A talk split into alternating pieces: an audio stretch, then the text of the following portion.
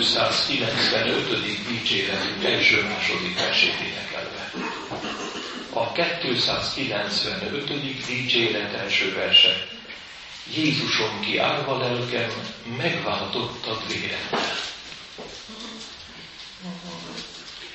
Jézusom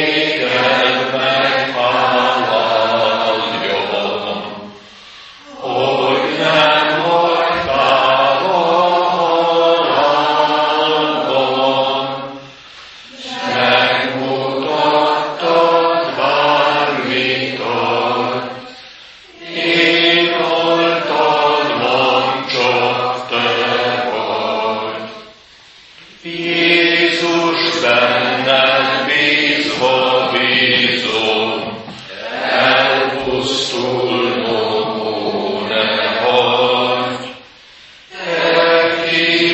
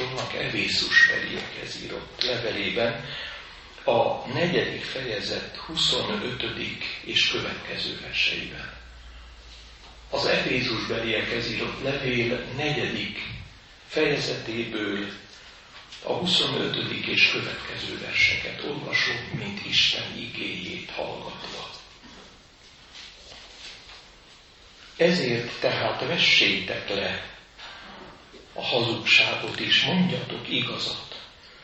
Mindenki a fele barátjának, mivel hogy tagjai vagyunk egymásnak. Ha haraguztok is, ne védkezzetek. A nap ne menjen le a hargotokkal. Helyet se adjutak az ördögnek. Aki lopni szokott, többé ne lopjon hanem inkább dolgozzék, és saját keze munkájával szerezze meg a javakat, hogy legyen mit adnia a szűkölködőknek. Semmiféle bomlasztó beszéd ne jöjjön ki a szátokon, hanem csak akkor szóljatok, az jó, a szükséges épülése, hogy áldást hozzon azokra, akik hallják és ne szomorítsátok meg az Isten szent lelkét, aki által el vagytok pecsételve a megváltás napjára. Minden keserűség, indulat, harag, kiabálás és Isten káromlás legyen távol tőletek minden gonoszsággal együtt. Viszont legyetek egymáshoz jóságosak, irgalmasak, bocsássatok meg egymásnak, ahogy Isten is megbocsátott néktek a Krisztusban. A mindenható Isten tegye áldotta az ő igények hallgatását és befogadását. Gyertek, éljünk a csend lehetőségével, és imádkozzunk.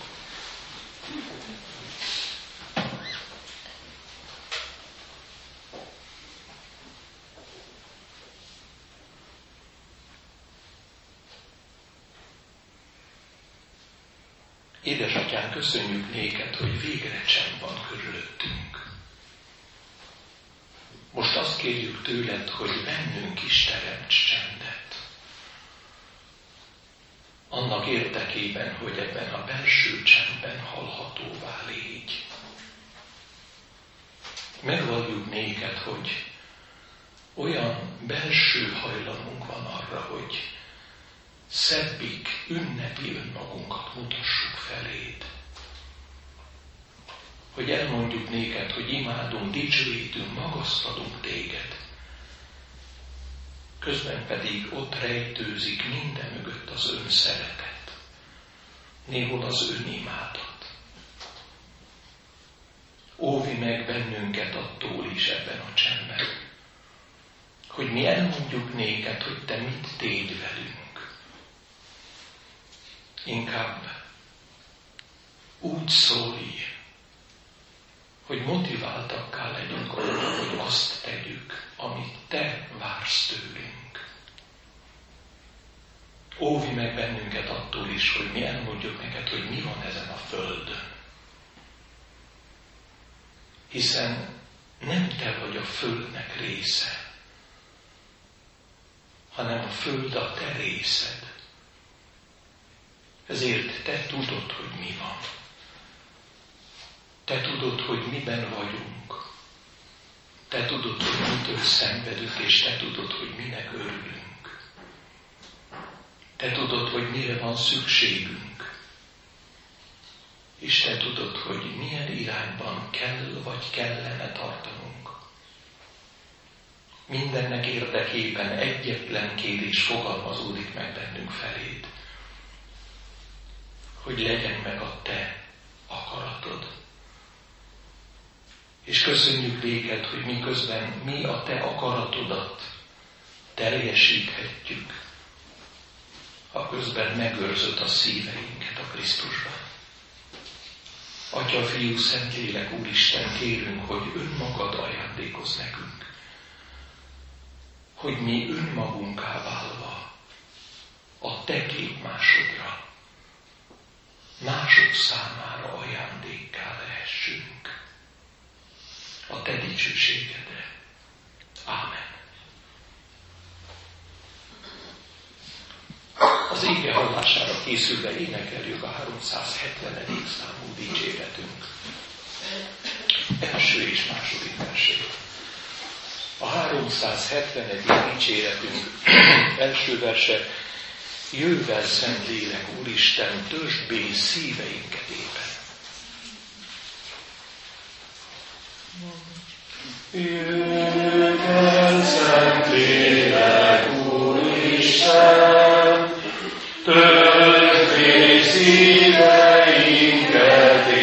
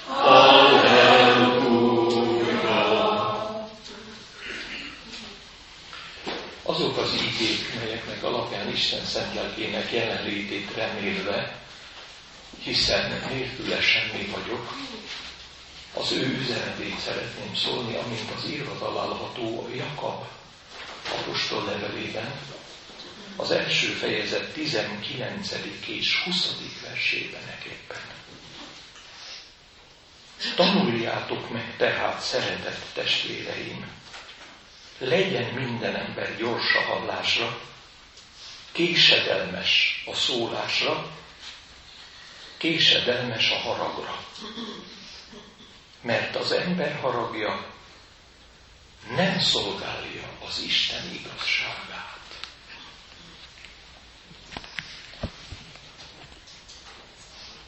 Kedves testvéreim, avval az őszinte vallomással kell kezdenem, hogy én magam is szólok meg, vagy mondok ki valamit, amit ott, akkor, abban a helyzetben nem kellett volna kimondanom.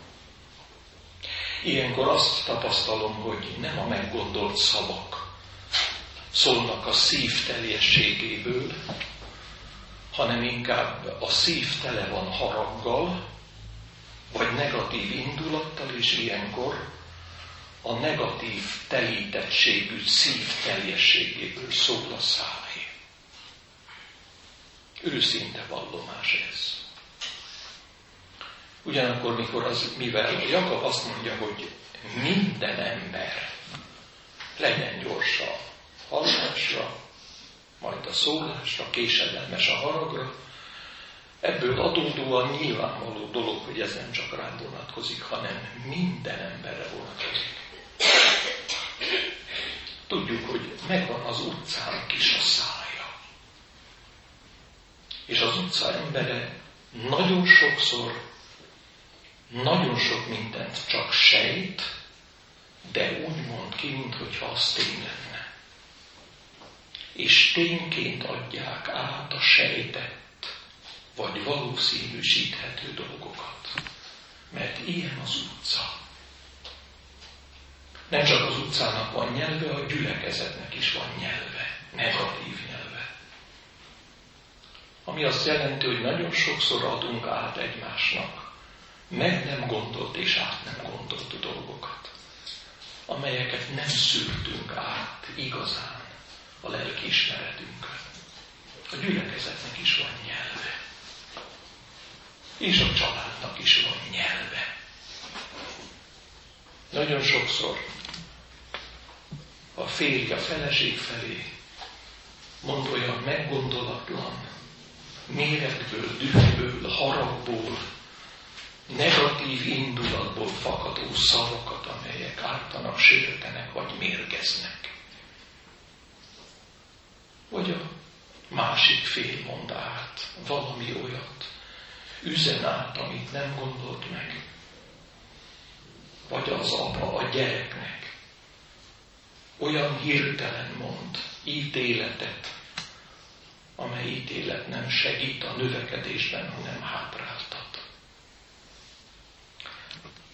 Amilyen sokszor távol vagyunk egymástól, és egyre kevesebb a másikról való információnk, annál nagyobb az esélye annak, hogy előbb beszél a száj, mint ahogy valami pozitívat érezni a szív. Vagy ennek ellentéteképpen nagyon sokszor olyan közel vagyunk egymáshoz, hogy elveszítjük a másik iránti objektivitásunkat. És ilyenkor is meggondolatlan vallomások néhol még kezdetben szerelmi vallomások adják el a számat, amelyek nem mindig meggondoltak. Mert a családnak is van száj. És mondhatnám, folytathatnám, hogy mennyi mindennek van még szája. Nem akarom leleplezni, vagy pellengére állítani a médiát. A média a legbefolyásolóbb száj, amelyben hátsó szándékról üzennek, mondanak olyanokat, amely fertőzés mérgez. Jól lehet, a média lehet áldás. De az ember miatt lehet átok is.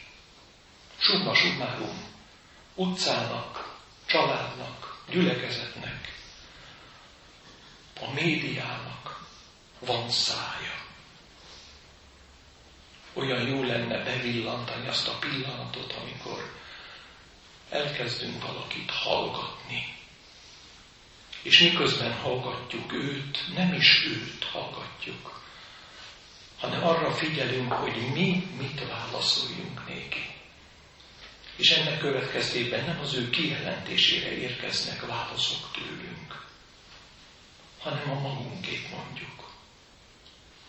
Vagy elkezdünk mi valamit mondani, amiről lehet, hogy nincs is meggyőződésünk, de ugyanakkor úgy mondjuk, mintha az a maga a megtestesült igazság lenne, amit a másik nem hajlandó elfogadni. És ennek következtében ezek a pillanatok, a megszólalás és a hallgatás és a meghallgatás, vagy a hallgatás és a megszólalás között hallatlan fontos másodpercek, percek, esetleg tíz percek, amikor meg kellene gondolni, hogy a hallottakra mit válaszolok, ami építés nem rombol. Percek, másodpercek, fél órák. Sőt, azt kell mondanom, hogy ezekben a nagyon izgalmas percekben, amikor az egyik megszólal és a másik még hallgat, vagy amikor én magam megszólalok, és a másikot nem is engedem szóhoz jutni, ezek rendkívül izgalmas pillanatok úgy, hogy nem is lehet őket azokban a pillanatokban elemezni, hogy én most mit fogok mondani. Mert olyan mértékben vagyok az indulatnak, vagy a méregnek, vagy a haragnak, vagy akár a lelkesedésnek a lendületében. Ezért nem azt ajánlom, hogy akkor meditálj, amikor megszólalt a másik, de amikor te megszólaltál, hanem azt ajánlom, hogy utó meditálj. Legyünk szabadok arra, hogy kielemezzünk utólag egy beszélgetést. Mit is mondtam, ő mit is mondott, én mit rontottam, esetleg ő mit rontott. Egy tanító, milyen volt az óra, amit én tartottam? Hol vesztettem el a türelmemet? Hol lettem mérges, amikor türelmesnek kellett volna lennem? Egy orvos. Egy németországi statisztika szerint egy orvos 18 másodpercen át hallgat meg egy beteget. 18 másodperc. És az még rosszabb, hogyha hallgat úgy, hogy nem is hallja, amit a másik mond. És sorolhatnám.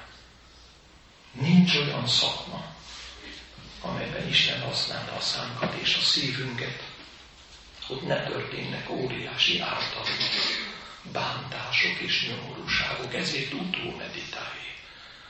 Tehát senki ne úgy menjen el, hogy jaj, most nekem nagyon meg kell gondolnom a következő percben, hogy mit mondok, hanem este utó meditációt ajánlok hogy elemezd, amit mondtál, elemezd, amit mondott.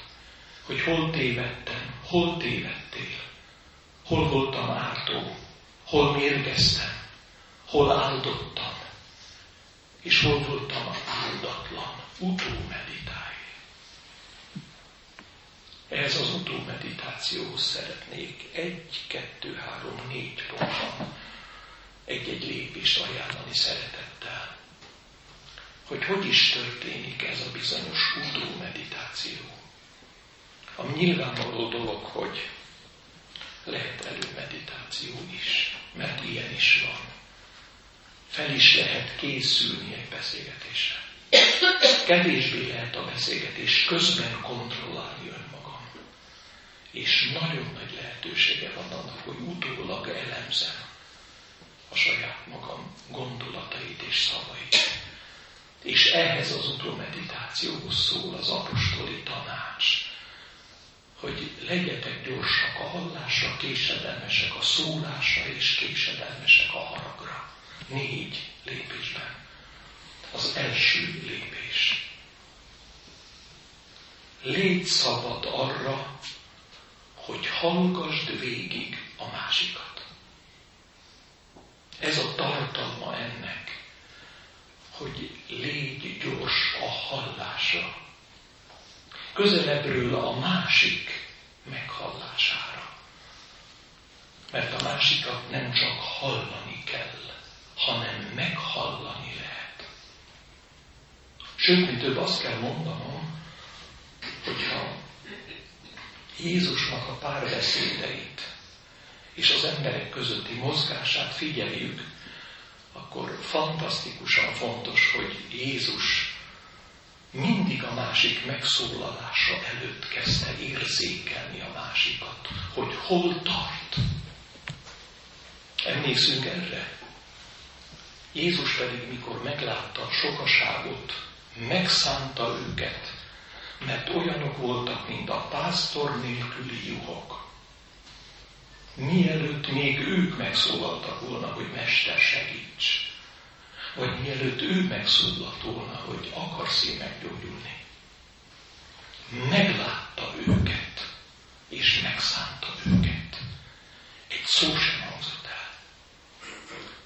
Hallgatni, azaz meghallgatni a másikat, azt jelenti, hogy észrevenni a másikat. Nagyon szépen bontakozik ez ki a, az Emmausi tanítványokkal való beszélgetésben. Jézus melléjük szegődik. Ők nem ismerik meg Jézust. Jézus felismeri őket. És mennek együtt az úton. És Jézus közben az arcukra figyel hogy mit tükröz az arc, észreveszi őket. És mikor észrevette őket, hogy szomorú az arcuk, akkor kérdezte meg, hogy hát miért szomorú az orcátok, és miért vagytok ilyen szomorú ábrázattal. Jézus észrevesz, és utána kérdez. És mindig végig hallgat. Jól lehet, mindig előre tudta, hogy mit akarnak a farizeusok. De egyetlen farizeusnak nem vállotta a szavába. Végig hallgatta őket. Komolyan vette őket. Ami summásan annyit jelent, hogy ebben az első pontban légy szabad észrevenni, megfigyelni, látni a másikat mert az arcáról, a mozdulatairól, a gesztusairól, a nem verbális üzeneteiről nyilvánvaló dolog, hogy milyen állapotban lehet a másik. Ami még nem jelenti azt, hogy nem tévedünk. De legyünk szabadok bekapcsolni az észlelő képességeinket, a doplátjánkat, vagy a retinát, hadd jöjjön át az inger mert nagyon sok mindent elmond a másik, mikor még meg sem szólalt volna. Tulajdonképpen a párbeszéd mindig akkor kezdődik, amikor a másik belép az ajtón. Még meg sem szólaltam. Még meg sem szólalt. És ő az állapotáról üzen. Igen, finom fül szükségeltetik ahhoz, ezt valaki így észlelje. De a másik meghallgatása, a hallgatás tartalmilag a másik, értsük jól, szemrevételése, érzékelése. Nem verbális csatornákon át. Tartalmilag tehát ez, hogy legyetek gyorsak a hallásra, azt is jelenti, hogy legyetek gyorsak a másik észrevételére. Helyezkedj abba az odaállásba, hogy most nem te vagy a fontos. Most az a fontos, hogy ő mit üzen, úgyhogy még meg sem szólalt. Ez az első lépés. A második lépés, ez, hogy gyors a hallgatásra, annyit jelent, hogy hallgassd meg önmagad. Figyelj, ne a szavaidra, amiket kimondanál, hanem az érzelmeidre, amelyek mozgósítják majd a szavaidat. Az érzelmeidre, az érzéseidre, a haragodra, a gyűlöletedre, a tehetetlenségedre, a belső lendületre, ami rögtön szinte vulkánszerűen robbantja ki az emberből a szót. Ilyenkor mindig az indulatra, az érzelmekre kell figyelni. Mert az érzelmek indukátorai, indítói a szavaknak. És az érzelmek minőségétől függ a szavak minősége.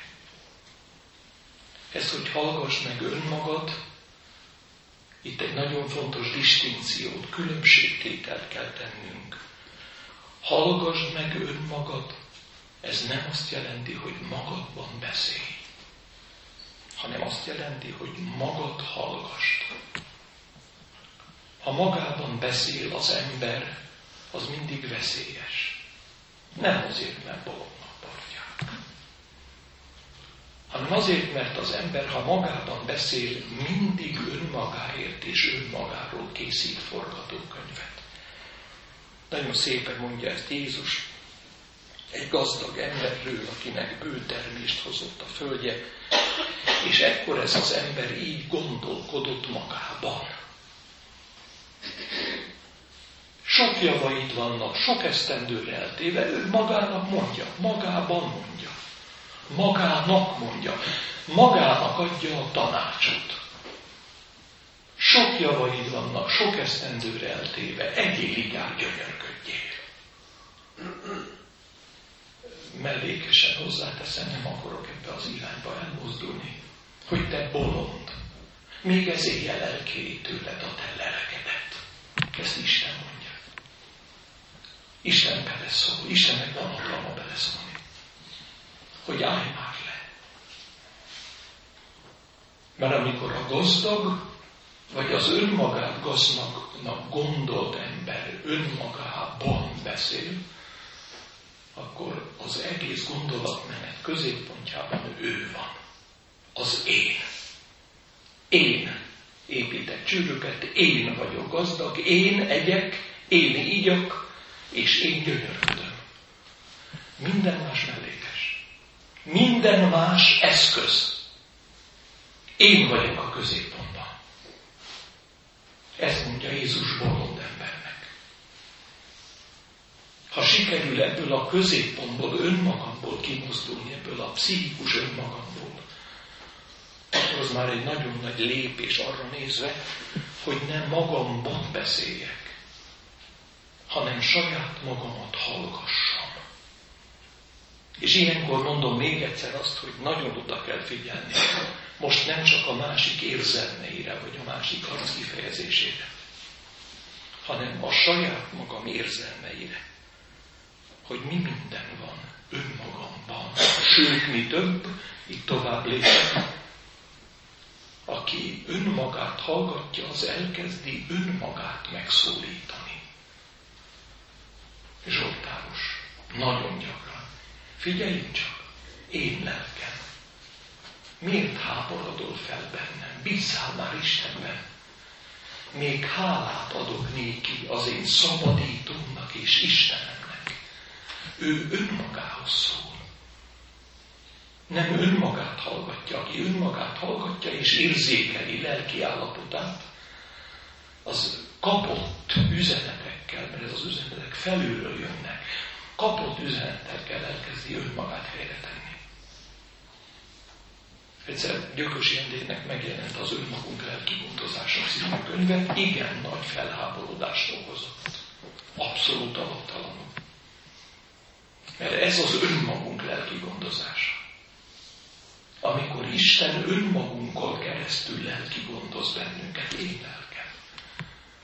Miért csüggedsz el? Hát bízzál már Istenben. Ez egy belső beszélgetés, amelynek a titokzatos inspirálója maga Isten és az üzenet továbbadója én vagyok önmagam felé. Sőt, mi több, hogyha kész vagyok arra, hogy magamat vigasztaljam, kapott igével, akkor van esély arra, hogy egy döntést hozok. A 39. Zsoltárban van egy fantasztikus döntés. A 39. Zsoltár első versét tessék majd otthon át tanulmányozni. Idézem, ezt határozom. Vigyázok a számra, hogy ne védkezzek nyelvemmel. Megzabolázom a számat, ha gonosz ember kerül elém. Abszolút. Egy döntést hoz. Pálapostolnak volt egy-két konfliktus a korintus gyülekezettel. És hát ő is ember volt. És egyszer a szomorúságát vitte el Korintusba. Szinte depresszív lett. A korintusi gyülekezet állapota miatt, akik ráadásul rá se hederítettek arra, amit az apostol mond, és az mélyen elszomorodott. És a szomorúságunk szólal meg szóban, az mindig rossz. És az ő hazamenetele után utómeditál.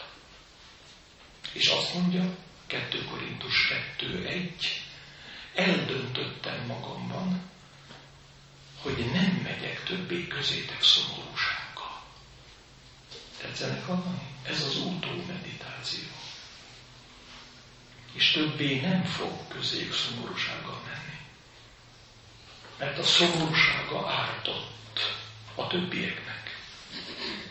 Ez az utómeditáció, egy döntés, hogy többé nem. Ezt nem teszem. Egyébként ez nem működik beszélgetés közben. Ez vagy előmeditáció, vagy utómeditáció gyümölcse. Egyébként minden önmagunkkal folytatott párbeszéd nagyon pozitív eredménye, hogyha ez az önmagunkkal folytatott párbeszéd az Istennel folytatott párbeszédbe oldódik tovább. Emlékszünk a tékozló fiú történetére, ami a mi történetünk, amikor nagy égség támadt azon a vidéken, és ő maga is elkezdett szükséget látni, tehát egy regionális gazdasági válság, a saját életének egzisztenciális válsága lett, akkor azt mondja az írás hallatlan fontos, és akkor ez magába szállt. És azt mondta, hogy az én atyámnak a házában még a béres is bővölködik kenyérben, én pedig éhen halok. Felkelvén elmegyek. Felkelvén elment az atyához. Megtörténhetett volna az, hogy ő úgy száll magába, hogy megakad önmagába. Az önmagában megakadt ember elkezdi a körülményeket váltani. Mi? A gazdasági válság a gazdasági válságot. A regionális gazdasági válságot, hogy EU válságban van, ami előbb-utóbb egzisztenciális gazdasági válságot generál. Bőven van mit kivinni, kihordani önmagunkból, önmagunkban megakadva. Ezért lettek a közgazdászok korunk profétái. Mert ők mondják meg, hogy hol tartunk. De közben az egész emberiség önmagában megakad. Ő nem akad meg önmagában, hanem az atyához fordul. És tudja azt, hogy az atya szereti őt. Ez a legnemesebb önmagunkba szállás. Leszállni önmagunkba. És ott mélyen lenne találkozni azokkal az élményekkel, emlékekkel, amelyek bennünket az Atya szeretetére emlékeztetnek. Most ez, amit mondok, egy picit kemény eledel. Az atyára való gondolás nem jelent más, mint azt is, ez a harmadik pont, hogy én meghallgatom Jézust Uram Jézus, te mit szólsz hozzá, amikor magamra szálltam? Régen, még a betánista időben volt egy olyan fali tábla, amelyre az volt írva, hogy hát Jézus mit szól hozzá? Úgy elmentünk mellette. Pietista. Na megint. Nem, nem. Hát Jézus mit szól hozzá? És itt szembesülünk egy akadályjal. Tisztáznunk kell azt, hogy más dolog hallani Jézust, és más dolog meghallgatni Jézust, majd engedelmeskedni neki. Hallani Jézus annyit jelent, hogy az egyik fülemen be, a másikon ki. Hallani Jézust a vasárnapi kereszténységnek a viselkedése. Hallani Jézust annyit jelent, hogy dicsekedhetem avval, hogy egyetlen vasárnapot nem hagytam ki. Hallani Jézust annyit jelent, hogy halván hallanak, de nem értenek. Mert megkövéredett a nép szíve, füleikkel nehezen hallanak. Ebből nem lesz Jézus meghallgatása. Hát egészen más dolog hallani Jézust, és egészen más dolog meghallgatni őt és engedelmeskedni neki. Még aki meghallgatja őt, az sem biztos, hogy engedelmeskedik neki. Ez egészen más. Ha pedig valaki hallja tőlem beszédeket és megcselekszi azokat, hasonlítom a bölcs emberhez, aki kősziklára építette a házát.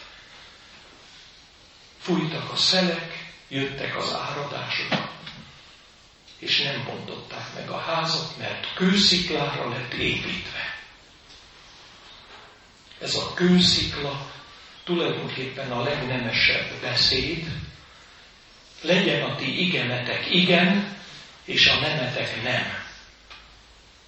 Ami ezen felül van, a gonosztól van.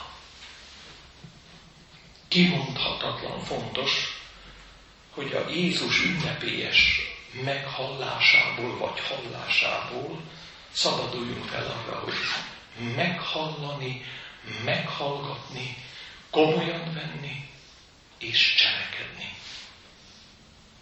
És a cselekvés pillanata, az iránta való bizalom pillanata, ami erőt ad a tagoknak arra, hogy mozduljak. Jézus válaszol. Jézus válasza van, vagy az, hogy ne, vagy az, hogy igen.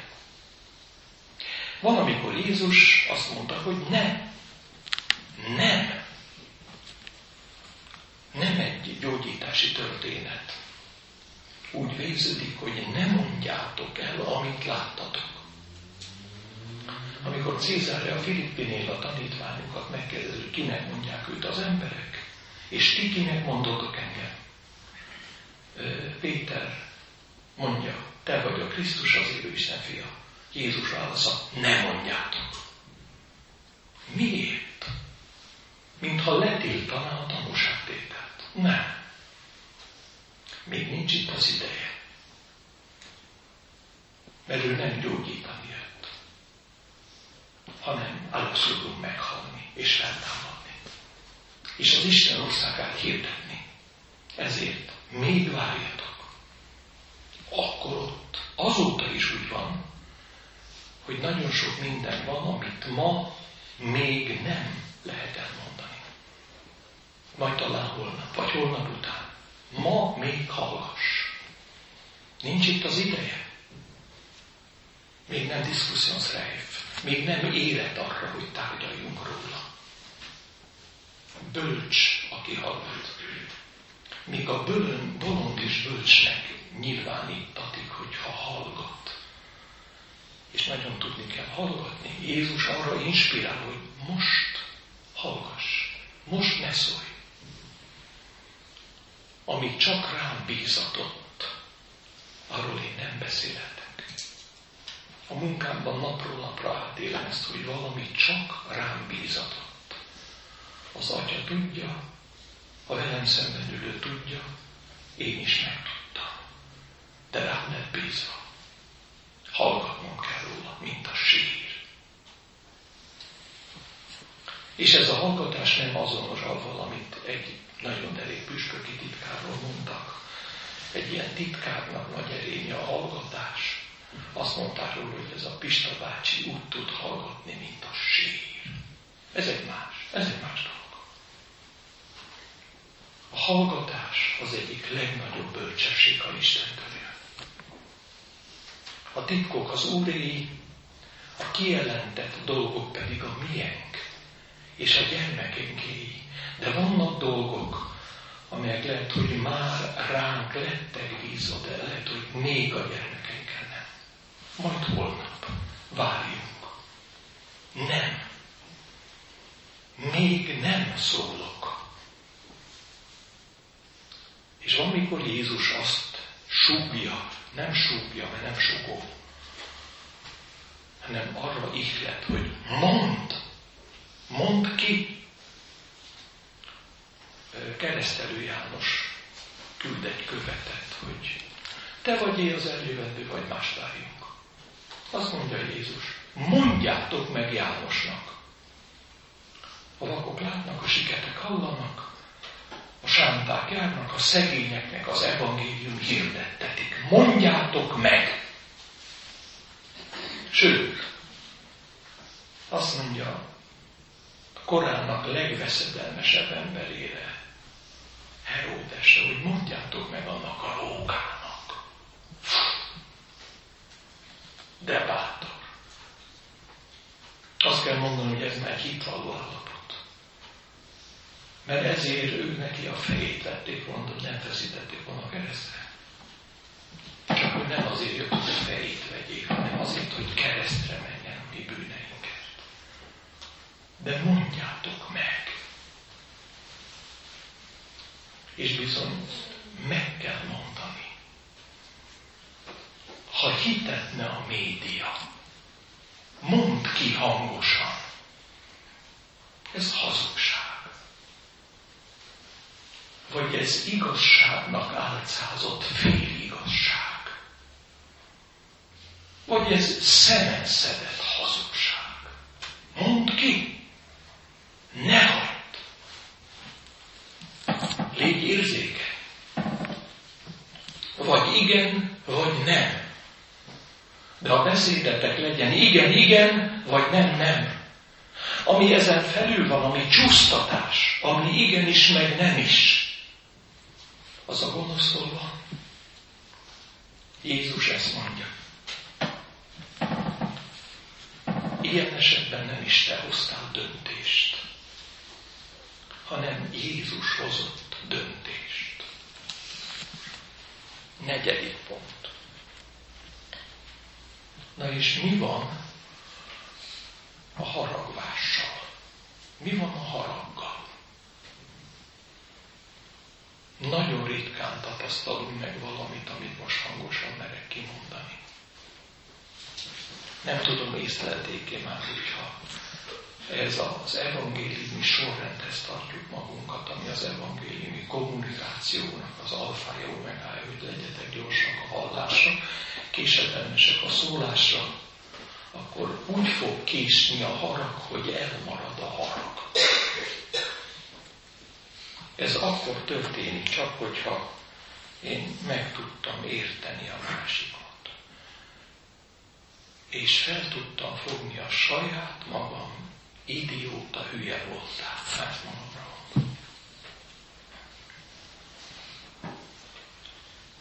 Ha eljutok oda, hogy amíg gyermek voltam, úgy szóltam, mint gyermek, úgy értettem, mint gyermek, de mikor férfivá lettem, elhagytam a gyermekhez illő dolgokat. Egy Korintus 13 a jelenlévő férfiak kivételek, amit mondok. Látok olyan férfit, aki egyébként férfi csak a szája, gyerek, gyerek száj. beszél hülyeségeket, nem odaillő dolgokat, akkor is kérdez, amikor hallgatnia kellene, mint egy gyerek. A jelenlévő hölgyeket pedig bátorítom, hogy ez nem csak férfi tulajdonság. Zárja zárva. Ami azt jelenti, hogy nem csak a személyiségünkben kell növekednünk, hanem a számunkban is növekednünk kellene. Az érettség irányában. Nos, ha így növekszünk, ha egyszer férfivá nőünk, emberré, akkor lassan elmaradnak a haragosok. És eltűnik a méreg. Mert rájövünk arra, hogy mindig a legilletékesebbre haragszunk legjobban. Aki a legilletékesebb lenne abban, hogy vele valamit józanul megbeszéljünk. A hozzánk legközelebb állóra haragszunk legtöbbször. És a hozzánk legközelebb álló a legilletékesebb arra, hogy megbeszéljük mindazt, ami kettőnkre tartozik. Rám és rád. A gyerek tovább tanulásáról. Mikor a gyerek vagy maga se tudja, hogy mit akar, vagy semmit nem akar. A nagymama vagy a nagypapa betegségéről ami a férjre és a feleségre tartozik. Vagy az a probléma, hogy ma délután úgy engedtek el a munkahelyről, hogy holnap már be se kell, hogy jöjjön. Ez nyilván, hogy keserűséget, haragot és dühöt vált ki belőlem, aki már ott vagyok 20 éve, és aki tegnap vettek fel, az meg magasabb fizetés kap, mint én. Ezt kivel beszéljen meg? A legilletékesebben. Aki életem legilletékesebb ember. Lehetőleg érzékelve, hogy milyen állapotban van ma este, és érzékelve, hogy én milyen állapotban vagyok. A legilletékesebb. Így lesz életünk legnagyobb ellensége a legilletékesebb emberünk és a kommunikáció oldottságában elkezd oldódni a harag és a méreg. És akkor valahol elmarad a harag. Mert a harag sublimálódik. A negatívum sublimálódik a pozitívumban. És mindig a gyümölcsökről ismerjük meg a kommunikációnkat és meg a párbeszédeinket is. Ez mit eredményez? néhol hosszú távon mit eredményez. Négy lépés. Hallgassd a másikat, hallgassd önmagad, hallgassd Jézust, és van esély, hogy nem lesz lehetőség a haragra. Elillan.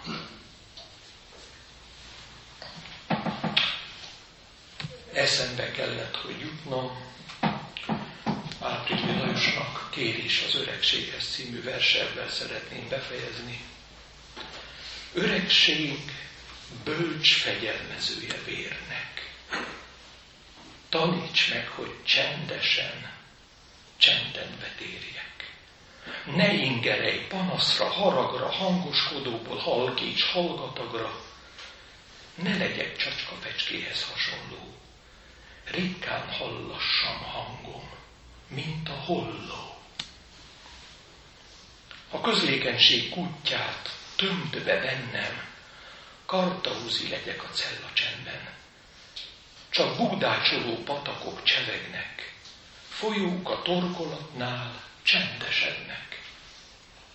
Ments meg zuhatak szájú emberektől, könyvekbe plantált szó rengetegektől, csak gyökeres szót adj, közel a véghez, egy pátosztalan, kurta szó elég lesz.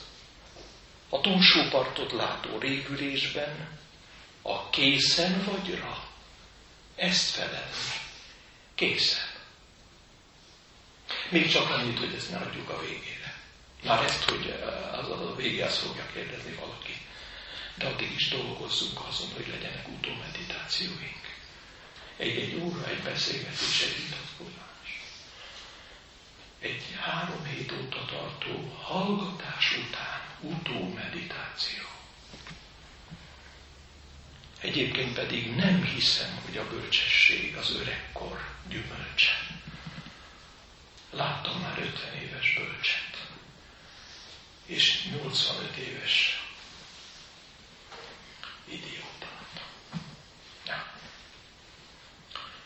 Adja Isten, hogy növekedjünk abban a bölcsességben, amely bölcsesség magába öleli a kommunikációs készségünket is, de ne felejtjük, legyetek gyorsak a hallásra, késedelmesek a szólásra, és késedelmesek a haragra. Így legyen. Ezért imádkozzunk.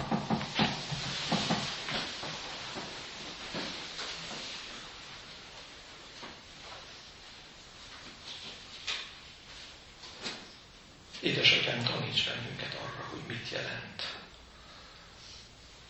hallgatni, érzékelni a másikat.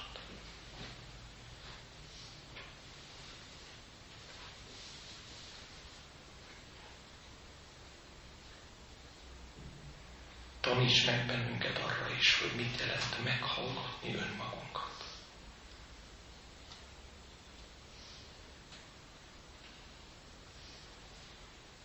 Taníts bennünket arra is, hogy mit jelent meghallgatni téged.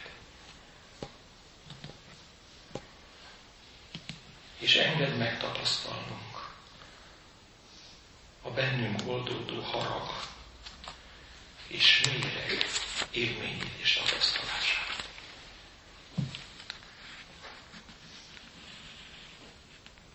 Köszönjük néked, hogy lehetsz, Ura, az érzéseinknek, szavainknak, bensünknek, hogy így áldással lehessünk. Könyörgünk hozzád a gyülekezetért. Köszönjük néked a gyülekezetet. Könyörgünk hozzád népünkért és hazánkért. És köszönjük néked népünket és hazánkat. Könyörgünk hozzád ezért az egész világért.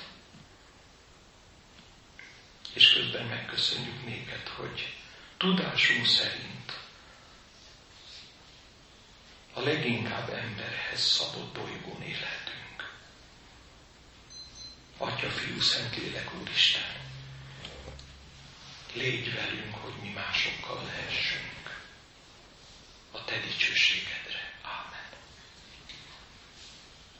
Köszönjük néked, hogy elmondhatjuk fennhangon azt az imádságot, amire tanítottál bennünket. Mi, atyánk, aki a mennyekben vagy, szenteltessék meg a te neved.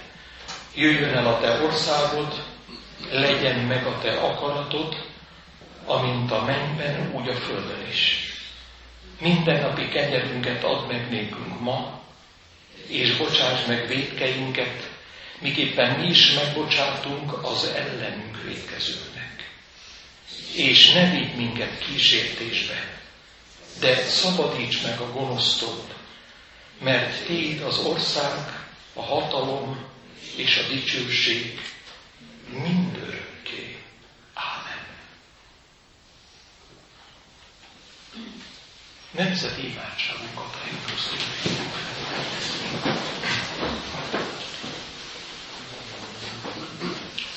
Isten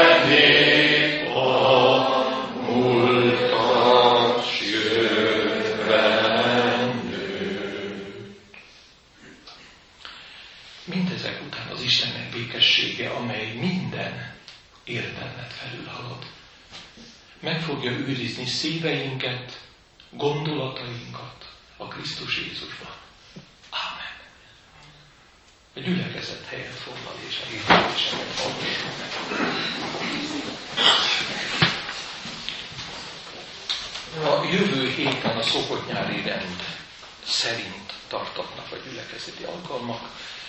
Jövő vasárnap, augusztus 21-én 8 és 10 órai kezdettel Nagy Dávid gyülekezetünk új segédlelkésze hirdeti az igét, szeretettel várjuk szolgálatát. Már most lehet jelentkezni a szeptember 16 és 18 közötti Mátraházi gyülekezeti hétre, a jelentkezéshez a jelentkezési lapok az iratterjesztésben elérhetők. Kérdezem az iratterjesztést, a reformátusok lapját és gyümölcsendre füzeteit. És végül, de nem utolsó sorban az adakozást, nem feledve, hogy a jókedvű adakozót szereti és megállja Isten.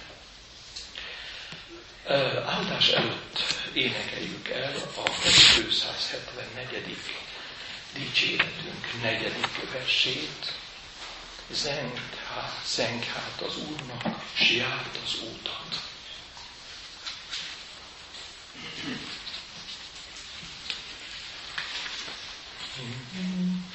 Zeng hát az